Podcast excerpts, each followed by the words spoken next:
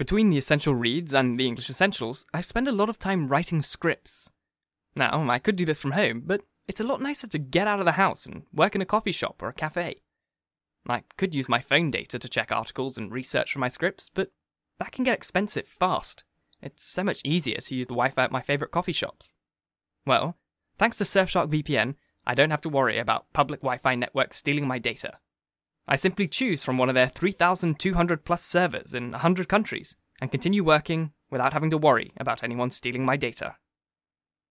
Use the link in the description or episode notes to get Surfshark VPN today for as little as $2.30 a month on a two year plan, and work worry free wherever you please. With continual development in technology, hackers and cyber criminals are getting better and better at installing viruses and hacking your electronic devices. We've all had antivirus software, but your run of the mill software just isn't good enough anymore. With Surfshark Antivirus, not only will you have antivirus scans and real time virus protection, but you'll also have access to a VPN. You'll be protected from targeted ads and tracking. You'll be notified if your data gets leaked by data brokers. And most importantly, it's incredibly easy to set up and use. If you feel like your online protection should be better, use the link in the description and episode notes to get 76% off Surfshark Antivirus today and feel safe every day on your devices.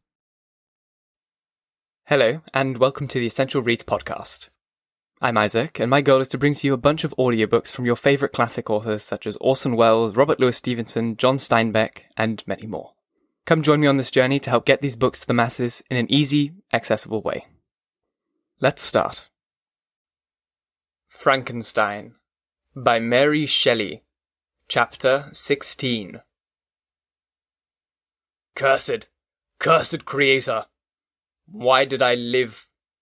Why, in that instant, did I not extinguish the spark of existence which you had so wantonly bestowed? I know not. Despair had not yet taken possession of me. My feelings were those of rage and revenge. I could, with pleasure, have destroyed the cottage and its inhabitants, and have glutted myself with their shrieks and misery. When night came, I quitted my retreat, and wandered in the wood, and now, no longer restrained by the fear of discovery, I gave vent to my anguish in fearful howlings. I was like a wild beast that had broken the toils, destroying the objects that obstructed me, and ranging through the woods with a stag-like swiftness. Oh, what a miserable night I passed! The cold stars shone in mockery, and the bare trees waved their branches above me. Now and then, the sweet voice of a bird burst forth amidst the universal stillness. All, save I, were at rest or in enjoyment. I, like the arch fiend, bore a hell within me, and finding myself unsympathized with, wished to tear up the trees spread havoc and destruction around me, and then to have sat down and enjoyed the ruin. But this was a luxury of sensation that could not endure. I became fatigued with excess of bodily exertion, and shrank on the damp grass in the sick impotence of despair. There was none among the myriads of men that existed who would pity or assist me. And should I feel kindness towards my enemies, no. From that moment, I declared everlasting war against the species, and more than all, against him whom had formed me and set me forth to this unsupportable misery. The sun rose. I heard the voices of men, and knew that it was impossible to return to my retreat during that day. Accordingly, I hid myself in some thick underwood determining to devote my ensuing hours to reflection on my situation.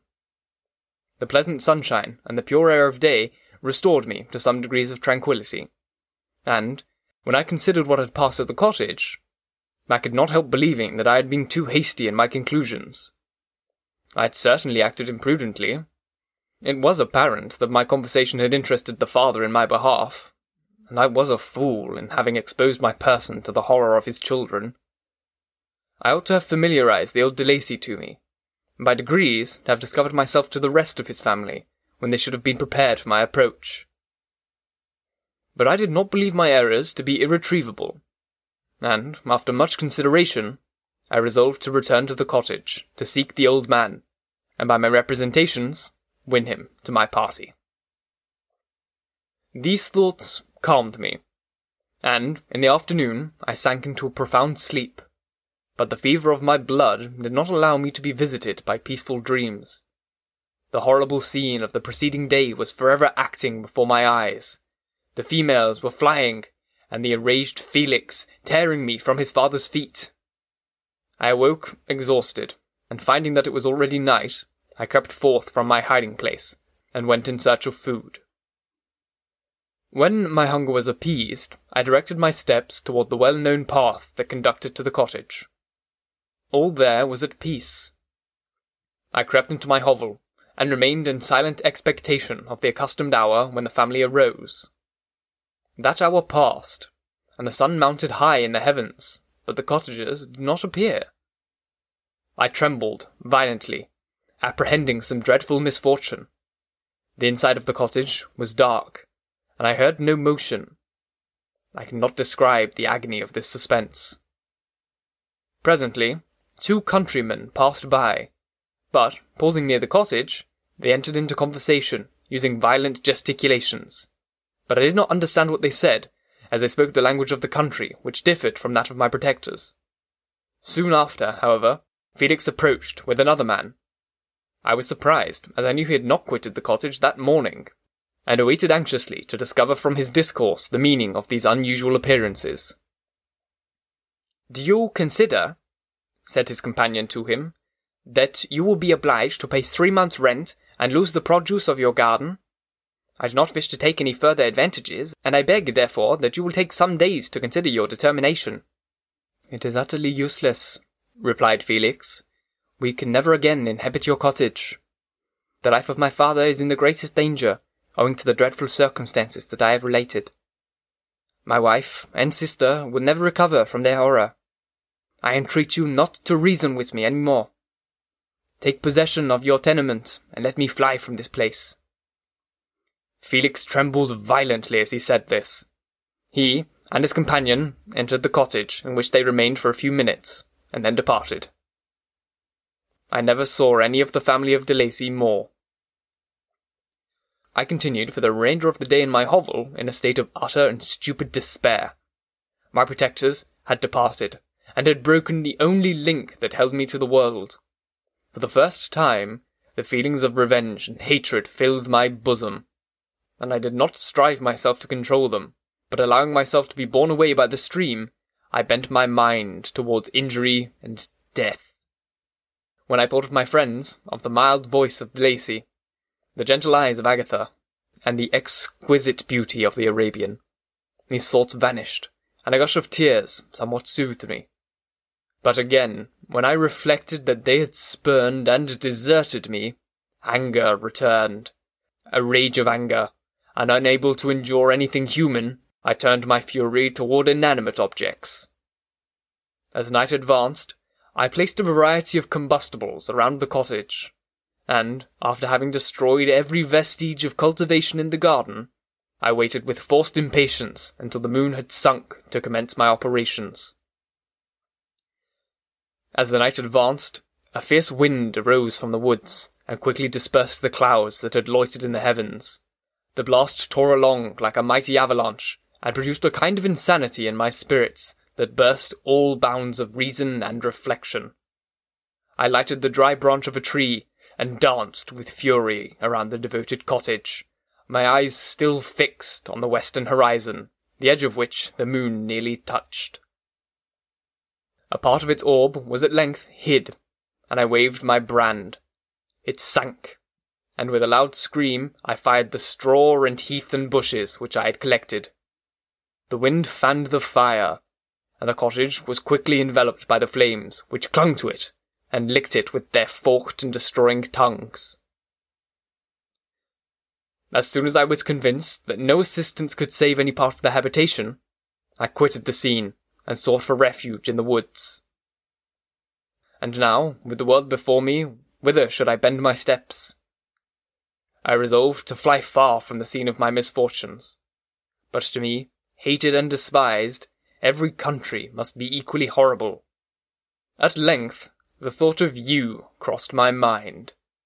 I learned from your papers that you were my father, my creator, and to whom could I apply with more fitness than to him who had given me life? Among the lessons that Felix had bestowed upon Safie, geography had not been omitted. I had learned from these the relative situations of the different countries of the earth. You had mentioned Geneva as the name of your native town, and towards this place I resolved to proceed. But how was I to direct myself? I knew that I must travel in a southwesterly direction to reach my destination, but the sun was my only guide. I did not know the names of the towns that I was to pass through, nor could I ask information from a single human being. But I did not despair. From you only could I hope for succour, although towards you I felt no sentiment but that of hatred. Unfeeling, heartless creator! You had endowed me with perceptions and passions, and then cast me abroad an object for the scorn and horror of mankind. But on you only had I any claim for pity and redress, and from you I determined to seek that justice which I vainly attempted to gain from any other being that wore the human form. My travels were long, and the sufferings I endured intense. It was late autumn when I quitted the district where I had so long resided. I travelled only at night, fearful for the encountering of the visage of a human being. Nature decayed around me, and the sun became heatless. Rain and snow poured around me. Mighty rivers were frozen, and the surface of the earth was hard and chill and bare, and I found no shelter. O earth, how often did I imprecate curses on the cause of my being! The mildness of my nature had fled, and all within me was turned to gall and bitterness. The nearer I approached your habitation, the more deeply did I feel the spirit of revenge enkindled in my heart. Snow fell, and the waters were hardened, but I rested not. A few incidents now and then directed me, and I possessed a map of the country, but I often wandered wide from my path. The agony of my feelings allowed me no respite. No incident occurred with which my rage and misery could not extract its food. But a circumstance that happened when I arrived on the confines of Switzerland, when the sun had recovered its warmth, and the earth again began to look green, confirmed, in an especial manner, the bitterness and horror of my feelings. I generally rested during the day, and travelled only when I was secured by night from the views of man. One morning, however, finding that my path lay through a deep wood, I ventured to continue my journey after the sun had risen. The day, which was one of the first of spring, cheered even me by the loveliness of its sunshine and the balminess of the air. I felt emotions of gentleness and pleasure that had long appeared dead revive within me. Half surprised by the novelty of these sensations, I allowed myself to be borne away by them, and, forgetting my solitude and deformity, dared to be happy. Soft tears again bedewed my cheeks, and they even raised my humid eyes with thankfulness towards the blessed sun which bestowed such joy upon me. I continued to wind among the paths of the wood until I came to its boundary, which was skirted by a deep and rapid river into which many of the trees bent their branches, now budding with the fresh spring. Here I paused, not exactly knowing what path to pursue, when I heard the sound of voices that induced me to conceal myself under the shade of a cypress. I was scarcely hid when a young girl came running toward the spot where I was concealed, laughing as if she ran from someone in sport. She continued her course along the precipitous sides of the river, when suddenly her foot slipped and she fell into the rapid stream. I rushed from my hiding place, and, with extreme labour from the force of the current, saved her, and dragged her to shore. She was senseless, and I endeavoured by every means in my power to restore animation, when I was suddenly interrupted by the approach of a rustic, who was probably the person from whom she had playfully fled. On seeing me, he darted towards me, and tearing the girl from my arms, hastened toward the deeper part of the wood. I followed, speedily, I hardly knew why, but when the man saw me draw near, he armed a gun which he carried at my body and fired. I sank to the ground, and my injurer, with increased swiftness, escaped into the wood. This was then the reward of my benevolence. I had saved a human being from destruction, and as a recompense, I now writhed under the miserable pain of a wound which shattered the flesh and bone. The feelings of kindness and gentleness which I had entertained but a few moments before gave place to hellish rage and gnashing of teeth. Inflamed by pain, I vowed eternal hatred and vengeance to all mankind. But the agony of my wound overcame me. My pulses paused, and I fainted. For some weeks I led a miserable life in the woods, endeavouring to cure the wound which I had received. The ball had entered my shoulder, and I knew not whether it had remained there or passed through. At any rate, I had no means of extracting it. My sufferings were augmented also by the oppressive sense of the injustice and ingratitude of their infliction. My daily vows rose for revenge, a deep and deadly revenge, such as would alone compensate for the outrages and anguish I had endured. After some weeks, my wound healed, and I continued my journey. The labours I endured were no longer to be alleviated by the bright sun or gentle breezes of spring. All joy was but a mockery which insulted my desolate state, and made me feel more painfully that I was not made for the enjoyment of pleasure. But my toils now drew near a close, and in two months from this time I reached the environs of Geneva. It was evening when I arrived, and I retired to a hiding place among the fields that surrounded it, to meditate in what manner I should apply to you. I was oppressed by fatigue and hunger, and far too unhappy to enjoy the gentle breezes of the evening, or the prospect of the sun setting behind the stupendous mountains of Jura. At this time, a slight sleep relieved me from the pain of reflection, which was disturbed by the approach of a beautiful child who came running into the recess I had chosen, with all the sportiveness of infancy. Suddenly, as I gazed on him, an idea seized me that this little creature was unprejudiced, and had lived too short a time to have embittered the horror of deformity. If, therefore, I could seize him, and educate him as my companion and friend, I should not be so desolate in this peopled earth. Urged by this impulse, I seized on the boy as he passed, and drew him towards me. As soon as he beheld my form, he placed his hands before his eyes and uttered a shrill scream. I drew his hands forcibly from his face and said, Child, what is the meaning of this? I do not intend to hurt you. Listen to me. He struggled violently. Let me go, he cried. Monster! Monster! Ugly wretch! You wish to eat me and tear me to pieces! You are an ogre! Let me go! I will tell my papa! Boy, you will never see your father again. You must come with me. Hideous monster! Let me go! My papa is a syndic. He is M. Frankenstein. He will punish you. You dare not keep me. Frankenstein! You belong then to my enemy, to him towards whom I have sworn eternal revenge. You shall be my first victim. The child still struggled, and loaded me with epithets which carried despair to my heart. I grasped his throat to him, and in a moment he lay dead at my feet. I gazed on my victim, and my heart swelled with exultation and hellish triumph. Clapping my hands, I exclaimed, I too can create desolation. My enemy is not invulnerable. This death will carry despair to him, and a thousand other miseries shall torment and destroy him. As I fixed my eyes on the child, I saw something glittering on his breast. I took it.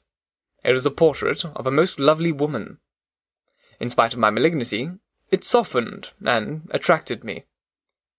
For a few moments I gazed with delight on her dark eyes, fringed by deep lashes, and her lovely lips. But presently my rage returned. I remembered that I was forever deprived of the delights that such beautiful creatures could bestow, and that she, whose resemblance I contemplated, would, in regarding me, have changed that air of divine benignity to one expressive of disgust and a fright. Can you wonder that such thoughts transported me with rage? I only wonder that at that moment, instead of venting my sensations in exclamations and agony, I did not rush among mankind and perish in the attempt to destroy them. While I was overcome by these feelings, I left the spot where I had committed the murder, and, seeking a more secluded hiding space, I entered a barn which had appeared to me to be empty. A woman was sleeping on some straw. She was young, not indeed so beautiful as her whose portrait I held, but of an agreeable aspect, and blooming in the loveliness of youth and health. Here, I thought, is one of whose joy-imparting smiles are bestowed upon all but me. I bent over her and whispered, Awake, fairest, thy lover is near. He who would give his life to obtain one look of affection from thine eyes. My beloved, awake. The sleeper stirred. A thrill of terror ran through me. Should she indeed awake and see me and curse me and denounce the murderer? Thus would she assuredly act if her darkened eyes opened and she beheld me. The thought was madness. It stirred the fiend within me. Not I, but she shall suffer. The murder I have committed, because I am forever robbed of all that she could give me, she shall atone. The crime had its source in her. Be her the punishment. Thanks to the lessons of Felix and the sanguinary laws of man, I had learned now to work mischief. I bent over her and placed the portrait securely in one of the folds of her dress. She moved again, and I fled. For some days I haunted the spot where these scenes had taken place, sometimes wishing to see you, sometimes resolved to quit the world and its miseries forever. At length I wandered towards these mountains, and have ranged through their immense recesses, consumed by a burning passion which you alone can gratify. We may not part until you have promised to comply with my requisition. I am alone and miserable. Man will not associate with me, but one as deformed and horrible as myself would not deny herself to me. My companion must be one of the same species, and have the same defects. This being you must create. Thank you so very much for listening. If you enjoyed, please leave a review. And if you really want to support me, share this chapter with your friends, family, and whoever you feel would enjoy it. And if you really wish to support me, head to my Patreon. The link is in the episode notes. If you choose to follow the podcast, you'll have three new chapters per week Monday, Wednesday, and Friday. Once again, I thank you for listening. And until next time, bye bye.